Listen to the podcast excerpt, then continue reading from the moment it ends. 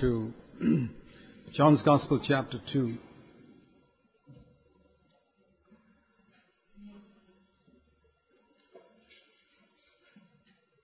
We know that the destination God has planned for His children is to become like Jesus Christ in every area of our life.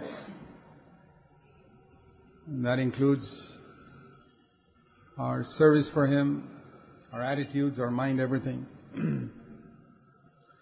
so, as we read through the Gospels, we need to understand the mind of Christ and allow the Holy Spirit to make our mind like His mind. And the more that happens, the more we are getting closer to our destination. We cannot become like Christ by without our mind being changed to think like He thinks. That is the mark of spiritual growth. That more and more our mind is beginning to think the way Jesus thought. There is no other mark of spiritual growth. And if our mind is becoming more and more like Christ's, it will become manifest in our character, in our behavior, and the way we look at people, the way we look at things, the way our outlook on life itself. And here is one area where we see something of the mind of Christ. This is the time when he went into the temple right at the beginning of his ministry. You see, John chapter 2 is the beginning of Jesus' ministry. The first 12 verses, 11 verses are about the first miracle that he ever did. So we know this is right at the beginning of his ministry. Right at the beginning of his ministry. The first miracle he did, of course, was privately in a house. But one of the first public actions of Jesus in his ministry was cleansing the temple. You read that in verse 14. When Jesus went into the temple, and as far as we know, this is the very first time that he went into the temple. Because if the miracle at Cana was the first miracle, then this is probably the first time he went into the temple after he was anointed with the Holy Spirit. And there we read, he found those who were selling oxen and sheep and doves and money changers. Now these people were doing a good work because there were many people who came all the way from Galilee and distant places who needed to offer sacrifices and they couldn't bring sheep and oxen all the way from there. That would have been a job. So these people say, you don't have to bring them from there, you can buy it from us here. But they had a monopoly. You know, they were all in gang with each other. And they charged high prices for the sheep and the oxen, knowing that these people have to buy it. Because they have to make the sacrifices. So they have to buy it no matter what price we put on it. And that's why they made their profits. Now in the marketplace in Jerusalem, also there were people who were making profits, selling many, many things. But Jesus never went there in his whole life to say, you fellows should get out of here. No, because the marketplace is the place to do business. There's nothing wrong there. But when the spirit of the marketplace came into the temple of God, then Jesus did something about it. It's important for us to understand this. The other day we were talking about Babylon. Babylon is a place of business. It's alright in the marketplace, but when that spirit comes into the church, then it becomes Babylon. So, this is the only place in Jesus' entire life where we see him using physical violence. He never did it any other time. He, I mean, he used strong words like, you generation of vipers and how will you escape the damnation of hell? You, your father is the devil. Amazing words he read in Matthew 23, John chapter 8, etc. But never physical. He never used his hands, except here. And so that's very important for us to see why did he do that. We know that Jesus never sinned. But he was angry. And there we see that there is an anger that is not sin. Do you know that there's a command in the Bible saying, you must be angry? Now, before you find some comfort in that, let me tell you, the full verse is you must be angry, but you shouldn't sin. That's in Ephesians 4:26. So there is an anger that is sin, and there is an anger that is not sin. And we need to get the mind of Christ here, because God is angry. So if Jesus was angry, and I want to follow Jesus, I must have something of that in me. Otherwise I'm not like Him. We have spoken a lot against anger in the church as a sin. We need to see here what is righteous anger. And that's very clear in the life of Jesus. There are few places in the Gospels where we see he was angry. You know, one was in Mark chapter 3 where we read the Pharisees did not want a man with a withered hand to be healed. And he says Jesus looked at them with anger. I'd like to have seen his face when he looked at them. How do you, how do you look at a person with anger? Let's turn for a moment to that verse. It's, it's a verse that we need to see. Mark chapter 3, verse 5. You know, there was a man, verse 1, with a hand that was withered. And all the Pharisees were watching Jesus sitting in the synagogue to see whether he would heal him on the Sabbath day. And Jesus knew their thoughts. These fellows, they won't heal him themselves because they don't have the power. And here I have the power to heal them. And they're all they're concerned about is, is today the Sabbath day. They don't have any compassion for this poor man who has been going around with a paralyzed hand for so many years. They don't have any compassion on them. They just want to preach to him. And then he said in verse 4, is it, should we do good or evil on the Sabbath day? Save life or kill it? And they kept silent. And that made him angry because they wouldn't answer his question. He looked around at them with anger, but it was an anger coupled with grief. See the next word? Grieved at their hardness of heart. That's the right type of anger. Where you're angry with people who will not allow others to be delivered from sin. That's the equivalent of this paralyzed hand. Sin is the total paralysis of the man's, of a man's personality. Sin is like your soul being paralyzed. And there are a lot of preachers today who will not allow such people to hear the message of victory over sin where they can be healed from their paralysis. They won't heal them themselves. And they won't let somebody else come and preach to them about being delivered. They'll say that's all false doctrine and warn against all that and keep these people paralyzed. How should we look at such people? with anger. Otherwise, you're not like Jesus. Jesus was angry with these people because they would not allow someone to help a needy person. And grieved that their hearts could be so hard. He's the same today, and he healed the person, and he couldn't care less what the others thought about him. So Jesus does look with anger.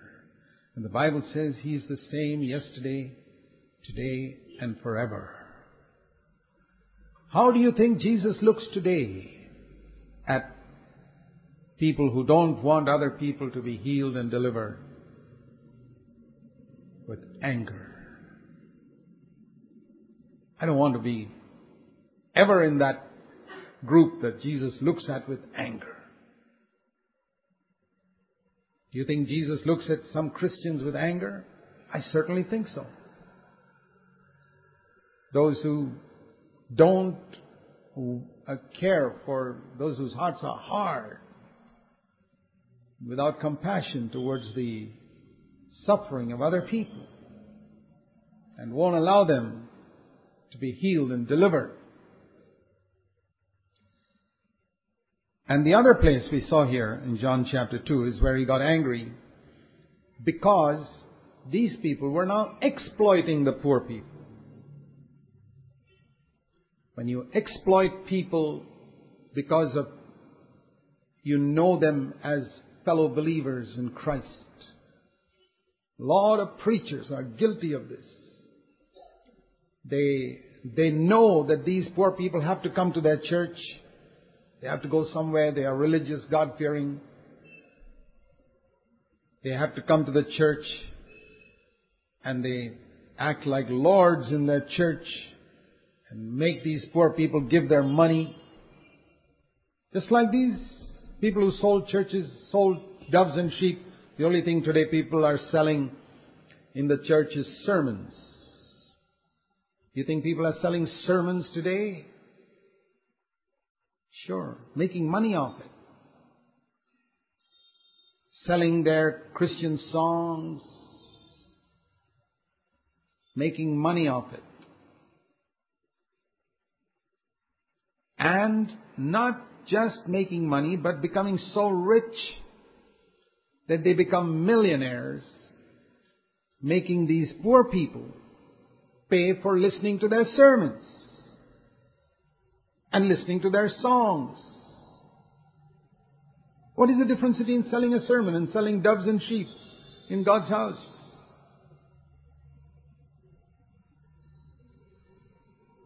And especially if the preacher is making a profit out of it. How do you think Jesus would look at that today? I think he's exactly the same as he was then. He has not changed. Now, if a person is conducting a seminar for some corporate business house and some company and conducting a management seminar and making a lot of money from those poor people, that's okay. That's like the marketplace in Jerusalem. Jesus says, leave them alone. That, they can do that. That's the marketplace. It's when you do that in the church and bring the principles of the marketplace into the church that Jesus is angry you know, uh, I'll come back here in a moment in the book of Zechariah. Zechariah is a great book. It's a book about the um, building of God's houses. Haggai and Zechariah were the two prophets. Uh, it's very significant. They're like a New Testament ministry because in the entire Old Testament, from the first prophet Enoch to the last prophet John the Baptist in the entire Old Testament, there is not a single case of two prophets working together. They couldn't do it. They were all alone. There were prophets living at the same time, like Jeremiah, Habakkuk, Zephaniah, Huldah the prophetess, all lived at the same time, but they never worked together. I think they would have clashed. Because they hadn't come into the new covenant. The Holy Spirit was not within them. Like a lot of people clash today. And so God knew that these people are limited. Even a great man like Jeremiah doesn't have the Holy Spirit dwelling within. And so he can't manage it. So he allowed Jeremiah to prophesy in one place, Habakkuk another place, Zephaniah another place, Huldah another place, and they got along fine. They didn't, they stayed within their boundaries and didn't go into each other's territory or into each other's ministry. But Haggai and Zechariah were different. they are the first example in the Old Testament of a new covenant ministry. Two prophets working together. And the wonderful thing is, you know the size of Haggai's prophecy? Two chapters. You know the size of Zechariah's prophecy? Fourteen chapters. And Haggai was a much older man. Zechariah was a young man. Imagine a young man prophesying extensively. And the older brother just saying a few words. What a grace Haggai had to listen to this prophecy of this young brother and sit back and support him. That is really new covenant. You hardly ever see it today. I really admire that man. I want to meet him when I go to heaven. Haggai and say, Boy, you were great. I know a lot of people who read the Bible never even thought of you as being great because they never studied carefully and didn't appreciate what you did. But I want to appreciate you, Haggai, for the way you just stood back and let Zechariah, that young fellow, get up and prophesy so much. And we need that spirit in the church. One of the things Zechariah prophesied, it's the last verse of the last chapter. I want you to see that. Zechariah prophesied about a day, verse 9, when the Lord, Zechariah 14:9, when the Lord will be king over all the earth. And the Lord will be the only one. And His name will be the only one. Today there are many names. But in the day when Jesus returns, there will only be one Lord, King over all the earth, and His name, name of Jesus will be the only one. And in that day, it says here in the last sentence, there will no longer be a businessman. Canaanite in the margin it says merchant or businessman in the house of the Lord. Until that day, there will be so many businessmen in God's church. But in that day, everyone will be driven out. So that day is coming. And today, the Lord is seeking to build a church, and here and there, you find a little picture of that final house of the Lord where there'll be nobody with a business spirit. Nobody making profit for themselves or gain for themselves. No, not even one. God wants to see that in our church and in many churches. And I'm not talking only about money. When I talk about gain, it can be any type of gain. It can be money, it can be honor, anything for oneself. Some benefit for myself, from others in the church. That's a spirit of Babylon. And if you have heard me speak often about it, I'll tell you, I have not spoken often enough. Because in spite of all that I've spoken about it, people still do it in our churches. That shows that I haven't done it often enough. Or I haven't spoken strongly enough. Here it says that Jesus made a scourge. Uh, John chapter 2 verse 15. Jesus made a scourge of cords. You know, he and his disciples had gone to the temple. And I want to picture this in my mind. I've never seen any, I've seen many, many movies of Jesus, but I've never seen one where they have shown this clearly. I'll tell you how it happened. Here you see Jesus. Now picture this in your mind. Here's a movie. Jesus and his disciples come into the temple and he sees all this going on and again his face is, you know, livid with anger. Uh, before I go further, I want to tell you about this anger in case I forget. Jesus was never angry when anybody did anything to him or did not do anything to him or said anything to him. No, never.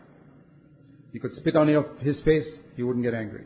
You'd call him prince of devils, he wouldn't get angry. They say you are a demon, he wouldn't get angry. Uh, they call him a Samaritan. You know, that's like calling him a low caste.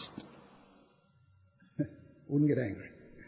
Or uh, they whipped him, beat him, said, oh, he's, he's the son of Mary. We don't know who his father is.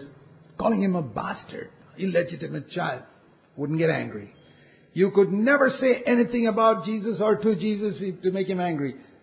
Anything or people said, did something to him or said something about him, no, nothing. Or people let him down. He wouldn't get angry. Judas stabbed him in the back, betrayed him. When he came to betray him, he said, friend, do you betray the Son of Man with a kiss? He didn't look at Judas with anger. He said, friend, are you going to betray me with a kiss? Never, that is the anger where sin comes, where you get angry because somebody did something to you. Or did not do something you wanted him to do for you. Maybe your husband, maybe wife, neighbor, brother, anybody. Or you get angry because somebody said something to you. All such anger is sin. Because you are inconvenienced. You are disturbed. You have been hurt. All such anger is sin. Jesus was never angry. If he was angry in such situations, he would have sinned. He could not have been a sacrifice for us. And when you are angry in such situations, you sin. Call it whatever you like, it is sin. And anger is equal to murder. But where was Jesus angry? He was angry when other people were being exploited. He was angry when people were exploiting others, when other people were not, when they were not concerned about the suffering of others. He was angry. Are you angry when poor people are exploited? When you watch Christian television and you see those preachers asking for money, money, money, money from poor people, does it make you angry? Or do you sit and say, Oh, so many thousands are hearing the message? You don't have a clue about what Jesus Christ is like.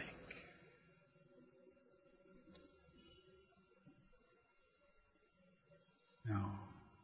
Jesus is angry when he sees poor people being exploited, being told to give so much.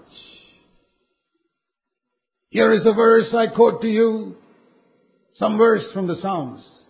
I say, some promise from the Psalms.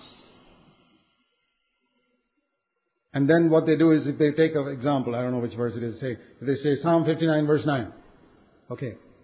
If you give $59, 9 cents, that'll be true for you. Psalms is a good place because you go all the way to 150, you see. Good, good book to go for, to claim promises and tell people, fool people. I've heard it myself. Deception, deception. Do you get angry when you see these things? Jesus would be. I want to be. I want to be angry till the end of my life against people who exploit others and take their money with all these, all this type of deception. Because that's how Jesus saw these people. It's exactly what he saw here. And these money changers, you know, people use the Roman coins out in the market. And that's all they had in their pocket. Uh, when they moved around there, that's what they used. But in the, in the temple, they were not allowed to put these Roman coins into the offering box.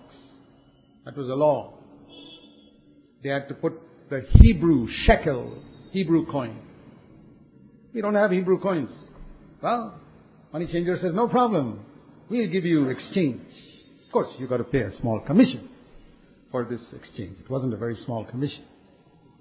Those fellows sat there and made profit like anything. And I wonder, how did Annas and Caiaphas and the high priest and all allow this? Can you tell me how they allowed it? From today's politicians, tell me. They got their commission. It went all the way up to the top. So they would do nothing. It's the same old thing. I mean, if you have lived in India long enough, you know. So what is happening here? And that's why they got so furious with Jesus. I wanted to kill him. Nobody disturbed us so many years. This fellow comes along, young 30 year old carpenter, and tries to disturb all our profit.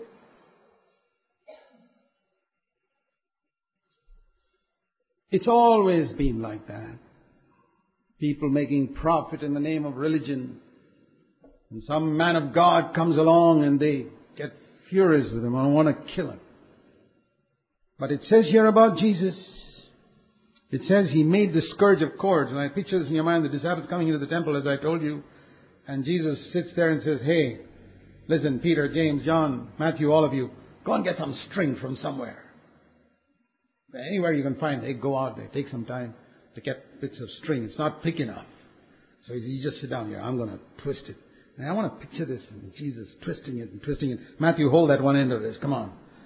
And tie it together and make it really strong. Because all the other strings they brought were thin. You've got to make a very thick rope. Now he's got the thick rope and the people are wondering, what is he doing? I mean, this is a man who's come anointed with the Holy Spirit and we saw him do this wonderful miracle just a couple of days ago in Cana, um, turning water into wine. Now what's he doing here? Turn, twisting. What miracle is this now? This is the greatest miracle of all. Just wait and see now. He's twisted it all into a rope, and they see him beginning his ministry, going out and whipping those. He didn't whip any human being. He doesn't say he whipped any of those human beings. No, you got to read carefully. He whipped the sheep and the oxen and chased them out and opened the cages of the birds, and the birds were delighted. They all flew away. And then he saw these people with the money on the, all the money they collected. He turned the tables and all the money went scattering all over and said, get out of here, all of you. Stop, verse 16, making my father's house a place of business. What a word to hear in our day. Stop making my church a place of business. Stop making my church a place for you to make profit. For you to take advantage of people, for you to exploit people. Seek your own gain in the name of Christ, in the name of religion, in the name of brotherhood, in the name of fellowship, in the name of whatever you like to call it. Anointing. Support the ministry and all that type of stuff. God will reward you, God will bless you, and all you're interested in is your own profit. Yeah, I believe if Jesus came to the, into the church today, he'd do exactly the same. And his disciples remembered. You know, these disciples knew the scriptures because they had heard it for 30 years in the synagogue. And suddenly the Holy Spirit brought to the mind of Peter, James, John, all. Do you remember Psalm 69? Zeal for your house will consume me. That's the verse I want you to think about. If you want to be like Jesus, zeal for God's house must consume you. Otherwise, you're not like Jesus. You may not be called to turn the money changers' tables. You may not be called to preach like me. That's a particular calling. But zeal for God's house must consume every child of God, even if our ministries are different. You must burn with anger when you see God's house being polluted, God's name being dishonored. The first prayer he taught us to pray was, Hallowed be thy name. Our Father who art in heaven, in the church, hallowed be thy name. Let the name of Jesus be, let the name of God be respected, hallowed, reverenced. Yeah, zeal for God's house consumes me. I have many times thought about the businessmen on Commercial Street who work so hard morning till night and to make money. Their whole thought is on money, money, money. Zeal to make money consumes them. And I'm sure they dream about how to new ways of making money.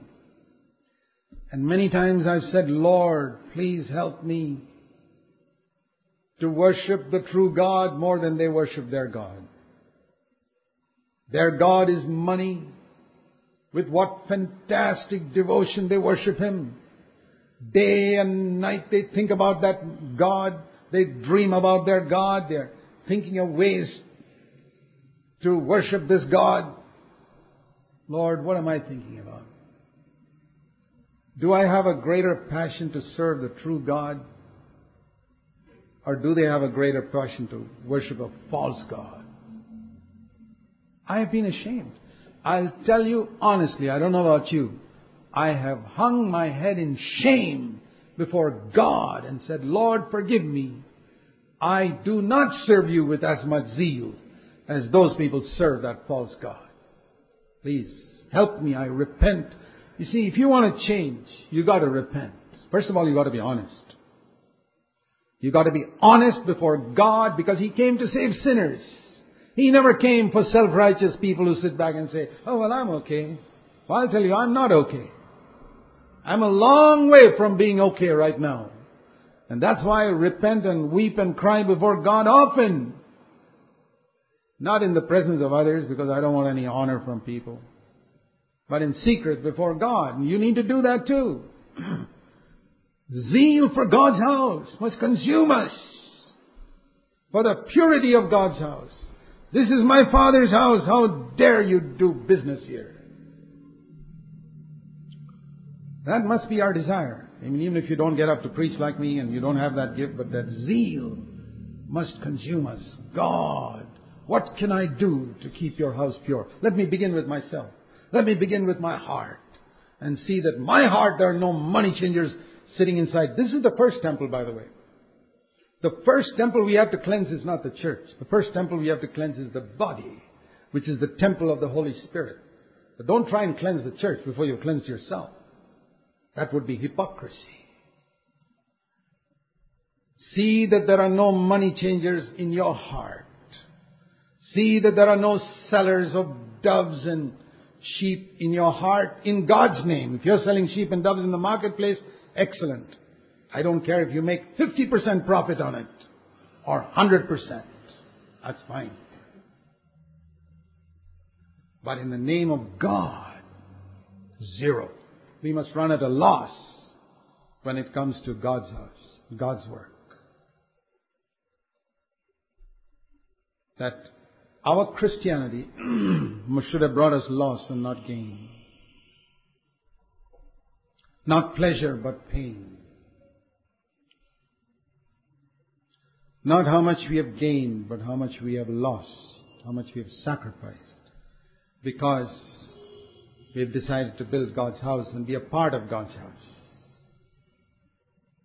Those are the people with whom God is going to build His house. Those who say, Lord, I will never offer to you that which costs me nothing. We have a Christendom today that's offering to God polluted sacrifices. What is a polluted sacrifice? In the Old Testament, it was a terrible sin to offer a polluted sacrifice. Now I'll define what a polluted sacrifice is. When you offer to God that which costs you nothing. You gain by serving God. You gain by coming to the church. I'm not talking about God blessing you because you're a wholehearted Christian. That happens to all. I know it's happened to me. God's blessed the little business I've done for over 30 years, way beyond my expectation. I didn't make profit from you people or from any of the poor people in all of our churches. I mean, if God blesses your business where you do it because you honor Him, that's wonderful. But when you do it in the name of Christ and make a profit, that's serious. Now, that's very serious. So, you know, you notice that uh, see how when you don't listen to God's word, what happens? This is right at the beginning of Jesus' ministry. What does he call his house? Read carefully. Verse 16, this is my Father's house. Okay. Now I want you to turn to Mark's Gospel and chapter 11. now Mark's Gospel, chapter 11, was just a few days before he was being going to be crucified. Um, we read here in Mark 11 that, you know, this is the time when he got onto a donkey. We read Mark 11. He said, go into the village opposite, verse 2, and as you enter, you'll see a colt in which nobody sat, and bring him here. And then we read, they, they brought the colt, verse 7, to Jesus, and he sat on it. And you know, in the churches, they celebrate this as Palm Sunday, just a few days before they celebrate Good Friday. It was just within a few days, less than a week, before he was crucified. Just a few days. This is the end of his ministry. He was riding on the donkey and came to Jerusalem. And we read here in verse 11, he entered Jerusalem. What we saw in John chapter 2 was the beginning of his ministry. What we see in Mark chapter 11 is the end of his ministry. That was probably a week after he started his ministry. This is a week before he ended his ministry. Notice what he does. He entered Jerusalem, came into the temple again, and he looked around at everything. This is three and a half years after John chapter 2. And he went back to Bethany. He looked around. It doesn't say what he saw, but I'll tell you what he saw in a few moments. And he went back to Bethany. And the next day, he went, left Bethany and we went past the fig tree. We'll forget that. Verse 15. He came to Jerusalem the next day. And he entered the temple this time. And the second time, he began to drive out those who were buying and selling in the temple, overturned the tables of the money changers and seats of those who were selling doves, and he wouldn't permit anybody to carry any merchandise through the temple.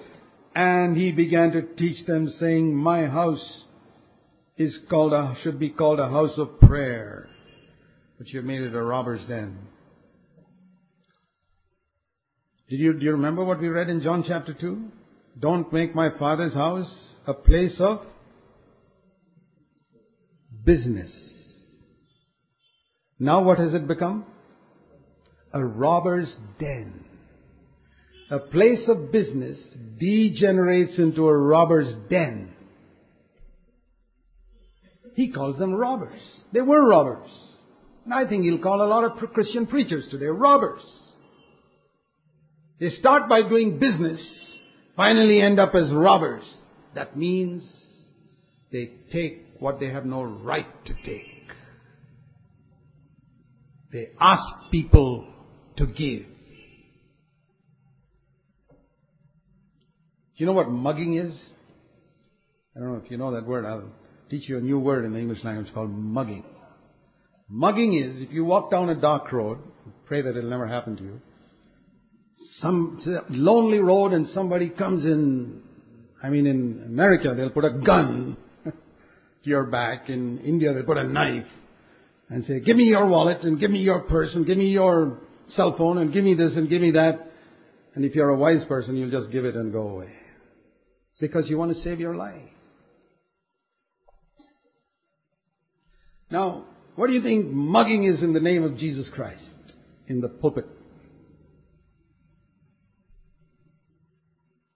You stick a verse at somebody, not a knife. You don't bring your tithes into God's house, a curse upon all of you. That's worse than a knife. I'd rather take a knife than God's curse, right? Bring it in! Poor people sitting there who don't know the scriptures, who don't know that this entire old covenant has been abolished, uh, never heard these things. They dish out their money. What do you want? Ornaments? Okay, here it is. Here this, whatever it is. Collect it. It's a racket. Taking advantage of others. It's become a robber's den. What's the difference between that robber who mugs you on the street and this preacher who mugs you from the pulpit? No difference. Robbers. This fellow does it in the name of Christ. That fellow does it for himself. I think he's more honest. He's saying, I'm doing it for myself. I'm not doing it in any God's name. The crook is here in the pulpit. You've made it a robber's den. So, how did this happen again? It always happens. The Lord comes and cleanses the temple. For a little while, everybody, everything is quiet. You go one week after Jesus cleansed the temple, nothing's happening. But you go a couple of weeks later and one fellow has come in. Set up his table. Slowly seeing if anybody is coming to disturb him. Little bit.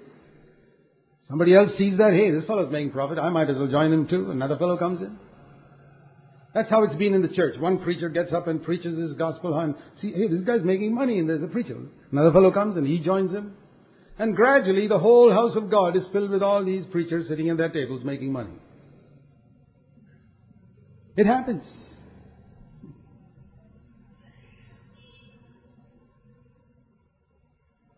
Zeal for God's house. Who were the two greatest prophets in the Old Testament? Moses and Elijah. They stood with Jesus in the Mount of Transfiguration. What do we see about, do you see a situation in Moses' life where zeal for God's people consumed him? Yes. He had gone away from God's people just for one month, 40 days, six weeks, less than six weeks. By the time these people have started worshipping a golden calf, you read in Exodus 32. And here Moses is getting the Ten Commandments from God, written by God's hand on rock. Two pieces of rock. He's coming down this mountain with these two pieces of rock and all this. The whole crowd of them. And who's the leader? His co-worker, Aaron, who didn't have the guts to stand against what the people wanted. And Moses came down and he was so angry. He threw those tablets down and broke them, saying, You fellas, you don't deserve these holy commandments of God. Did God punish Moses for that? No. That was holy anger. Breaking the tablets which God has written. God didn't punish Moses. Another time, 40 years later, once we read in Numbers 20, the people complained against Moses, What, you wretched fellow, which wretched place you brought us here, there's no water to drink. Then he got angry at them and says, You rebels, I'll teach you a lesson. Then God punished him. Said Moses, that anger was not righteous anger. And that time he didn't break any holy tablets or any such thing. And he got such a severe punishment that what he had looked forward for 40 years, he was so disappointed. He pleads, please let me go into the land. I've been looking forward to this, Lord. I've been faithful 40 years. Okay, I just slipped up once. Sorry, Moses. You are a leader. One slip up is enough for me to punish you. You cannot enter the land. See, anger is a pretty serious thing. When you get angry with people because they call you some names, and that's what they called Moses there. But in Exodus 32, when he got angry, God didn't punish him at all. Because there is a zeal for God's house that consumed Moses. And it's, do you know what? You, you must read there. I don't have time to show it to you. Exodus 32, he ground that uh, golden calf into powder, powdered gold, and he threw it into the water. And then you know what he did? He made the people drink it. This is your God, drink him now. And then he called, he said, who is on the Lord's side here? Moses and Joshua, two of us are here. Who's going to come and stand with me? And all the people are standing there. Nobody's moving. Nobody wants to be unpopular. The tribe of Levi came up. Said, okay, we stand with you. Moses said, okay, you tribe of Levi, Go into this crowd and don't spare anybody. Don't spare your father or your son or your relatives or anybody. Kill them. The leading idolaters. 3,000 people were killed. And God said to Moses, like I said the other day, the test is over. That was a surprise test. Test is over. I was just trying to find out which of the 12 tribes I must select to be my priests, to come and do my holy service. I found out, tribe of Levi. Now you know why God chose the tribe of Levi? It wasn't just taking names out of a hat. No. God doesn't choose like that. He tests a person to see whether he's got a zeal for God's house. And he chooses him. You read that. Levi, because he had a zeal for God's house. Moses had a zeal for God's house. Elijah. It was like that on the Mount Carmel. He says, all these 850 prophets, and here I alone against all of them. Let's see whose side God is on. And he said, finish these fellows. Kill 450 of them himself. These Old Testament prophets had the same zeal that Jesus had. It was not for themselves. I mean, if you called Elijah a devil, that was okay. But if you um, went astray from God, worshipping idols, that would be terrible. But certainly with Jesus, that was true. Some of these Old Testament pro- prophets, like Moses, didn't have victory over sin fully. God punished them. But when it came to God's house, the consistent mark of every prophet in the Old Testament was um, zeal for your people, for purity among your people, consumes me. They were passionate that God's people should be pure. And that's why most of the prophets were killed. That's why Stephen said in Acts chapter 7, which of the prophets did you not persecute? Can you name one prophet your fathers did not persecute? Every one of them they persecuted because they stood for God. And the false prophets were there who said, no, no, no, God loves you. Everything's okay, fellas. Doesn't matter. I mean, you sin naturally. Our nature is like that. And God understands it. Now, those are the false prophets, and there are plenty of them today too.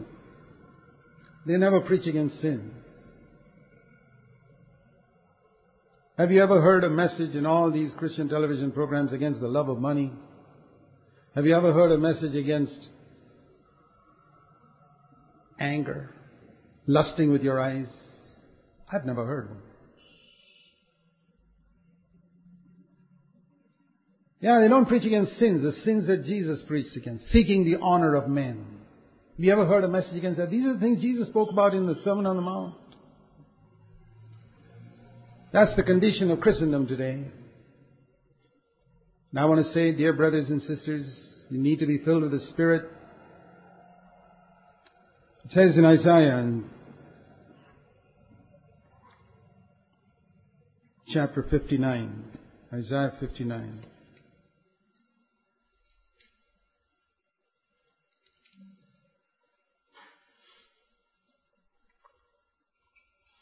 See the condition of God's people. Verse 13 onwards. Middle. I'm reading from the Message Bible. Spreading false rumors. Pregnant with lies. Justice is beaten back. Righteousness is banished to the sidelines. Verse 14. Truth staggers down the street. Honesty is to be found nowhere. Good is missing in action. Truth is lacking. And anyone who renounces evil is beaten and robbed. And God looked and saw, and it was displeasing in his sight that there was no justice. He couldn't believe what he saw. That there was not a single person around to correct this awful situation. So he did it himself. He took on the work of righteousness. He put on, verse 17, righteousness like a breastplate. And the last part of that verse, he wrapped himself with zeal as a mantle. I believe God needs many brothers and sisters in our day who have the mind of Christ, who are concerned when they see all this evil, and concerned when they see nobody standing up, everybody seeking the honor of men, everybody seeking to butter people and please people, everybody seeking their own gain.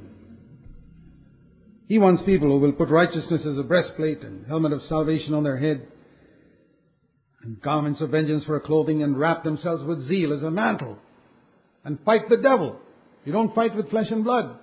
Fight the devil who has brought that spirit into the temple. Finally, they still didn't do anything about it and Jesus says in Matthew 23, Matthew 23, just before he went to the cross, he says these words in verse 37 Jerusalem, Jerusalem, who kills the prophets.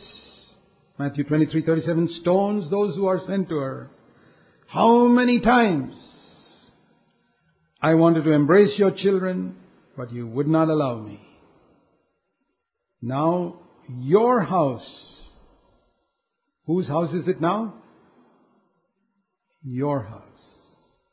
What was it at the beginning of Jesus' ministry? My Father's house, my house. But I tried more than once to warn you, fellas, it's no longer my house.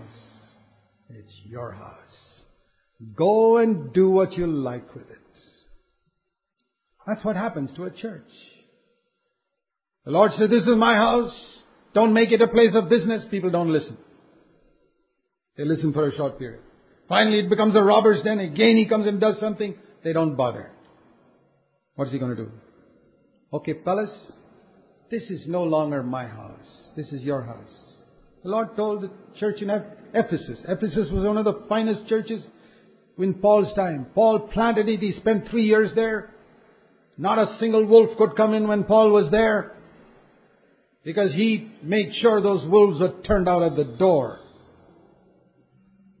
Yeah, Paul was a strong man. He was a type of fellow who would smite somebody blind and saying, You enemy of all righteousness, God's going to smite you blind. You won't see the sun for a season. Things like that. Because he was concerned about God's house. Sometimes he slipped up and he said that to a high priest as well. And he apologized where he hurt people. But he was that type of man. And he said to the elders in Ephesus, he said, I know what will happen when I go. You fellows will not keep the wolves at bay. They'll come right in. And sure enough, 30 years later, you read in Revelation chapter 2, the church in Ephesus has lost its first love. And the Lord says, if you don't repent, I'll take away the lampstand from your midst. That means I will no longer call this my house, it'll be your house. Same thing in Revelation chapter 2. And that has happened in 2000 years to so many churches. That's why I've always said the most important gift in any church is the gift of prophecy. The prophetic word that keeps the church pure. And what a great need there is for it. The Bible says in the last days there'll be a famine of the word of the Lord all over. Men will travel here and there to get the word of the Lord and they won't find it. That famine is coming now. We're living in those days. Famine. Of the word of the Lord. Not a famine of the Bible. The Bible Society makes sure that it's always the best selling book in the whole world. But there's a lot of difference between having a Bible and the Word of the Lord coming to us from God's heart. there's going to be a famine of that, the prophetic Word. and I'll tell you that. I've heard a lot of preaching. I'm absolutely convinced, even if you're not.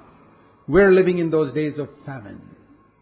And there are a few, thank God, there are a few hungry people among God's people who are wandering here, wandering there, coming to hear a prophetic word. We need to be faithful. And if the Lord tarries, and if He comes in our lifetime, we must be faithful until He comes. And my burden is that if the Lord tarries and He doesn't come in our lifetime, then there must be another generation that clothed with zeal, where the zeal of God's house has consumed them. I pray that it will be so. Let's pray. Let's bow our heads before God.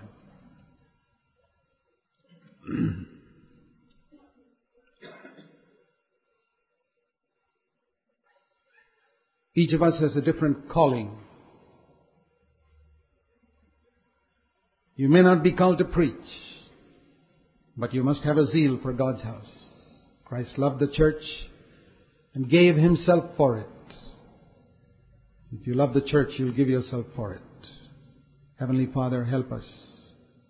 Fill us with the Holy Spirit that we might have the mind of Christ as we look at your church today.